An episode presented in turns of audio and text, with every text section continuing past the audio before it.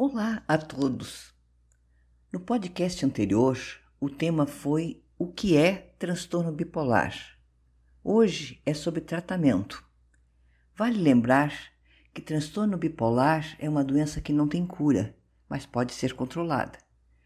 O tratamento inclui o uso de medicamentos, psicoterapia e mudanças no estilo de vida. No portal Drauzio Varela, encontramos algumas recomendações aos portadores de transtorno bipolar e seus familiares, que precisam estar cientes de alguns pontos. Seguir o tratamento à risca é a melhor forma de prevenir a instabilidade emocional e a recorrência das crises, o que assegura a possibilidade de levar uma vida praticamente normal. Os remédios eles podem não fazer o efeito desejado logo nas primeiras doses, que muitas vezes precisam ser ajustadas ao longo do tratamento. É uma variação bastante grande. Crises depressivas prolongadas, sem tratamento adequado, podem aumentar em 15% o risco de suicídio nos pacientes bipolares. O paciente pode procurar alívio para os sintomas no álcool e outras drogas solução que não ajuda, só ajuda a agravar o quadro. Outra coisa, alternar a fase de depressão com a de mania pode dar a falsa sensação de que a pessoa está curada e não precisa mais de tratamento.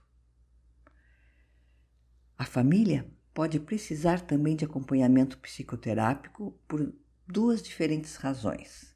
Primeira, porque o distúrbio pode afetar todos que convivem diretamente com o paciente. Segunda, porque precisa ser orientada sobre como lidar no dia a dia com os portadores de transtorno do humor. Eu separei um, um texto elaborado pela psiquiatra doutora Rosilda Antônio para poder ler aqui para vocês sobre tratamentos psicossociais para o transtorno bipolar.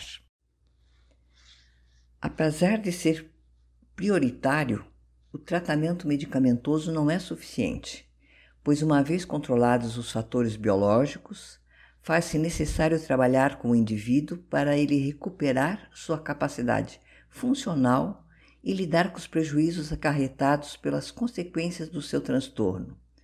Perdas de emprego, de relacionamentos, de oportunidades, da autoestima e construção de uma, uma visão negativa da vida, entre outros. Para tratar das consequências psicológicas e sociais dos transtornos de humor, são indicados os tratamentos psicossociais, ou seja, as diversas formas de psicoterapias.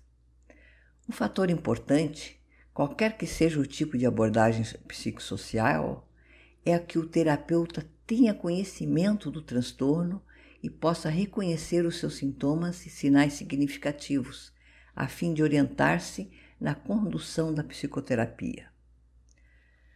As abordagens psicossociais mais pesquisadas para os tratamentos de transtornos do humor são descritas a seguir.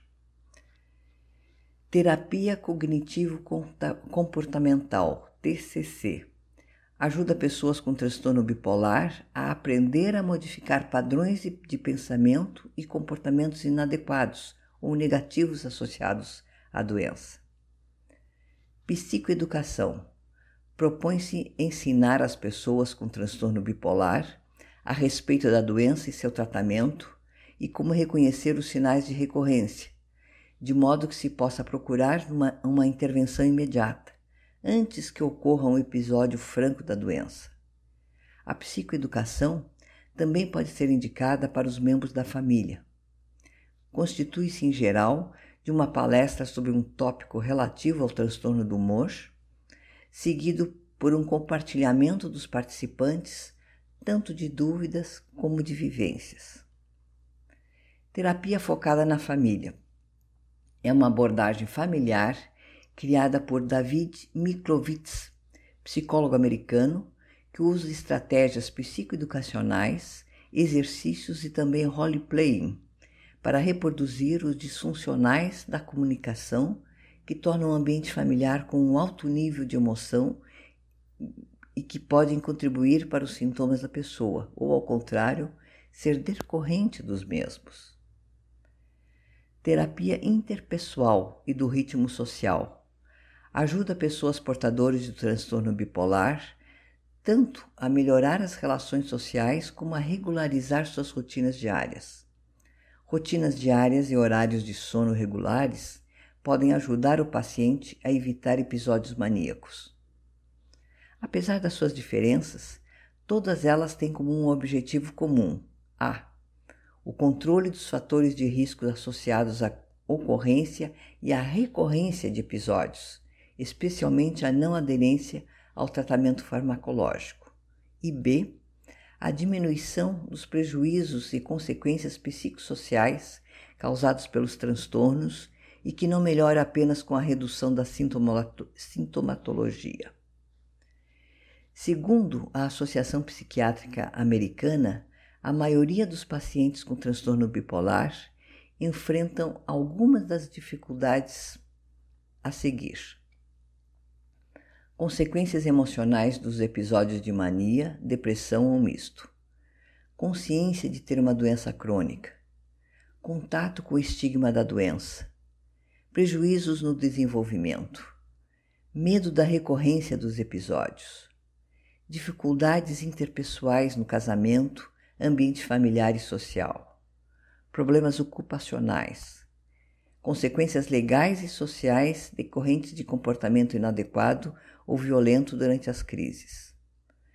Todas essas dificuldades fogem do âmbito do tratamento medicamentoso e demandam intervenções psicossociais, com vistas a dar instrumentos para o indivíduo portador lidar com seu transtorno e a participar ativamente do seu tratamento. Esse artigo está lá no site da Abrata, www.abrata.org.br. E lá vocês encontram a bibliografia utilizada pela doutora Rosilda. Lembrando que dia 30 agora de março comemoramos o Dia Mundial do Transtorno Bipolar e a informação sobre diagnóstico e tratamento são fundamentais. Encerro salientando que o papel fundamental da pessoa com transtorno bipolar do humor no processo de tratamento e recuperação. Não somos agentes passivos, somos responsáveis pela nossa própria trajetória. E há que se tirar essa invisibilidade que nos rodeia. Há uma frase que não sei a autoria, mas que é muito significativa. Nada sobre mim sem mim, ou então, nada sobre nós sem nós. O meu até breve a todos.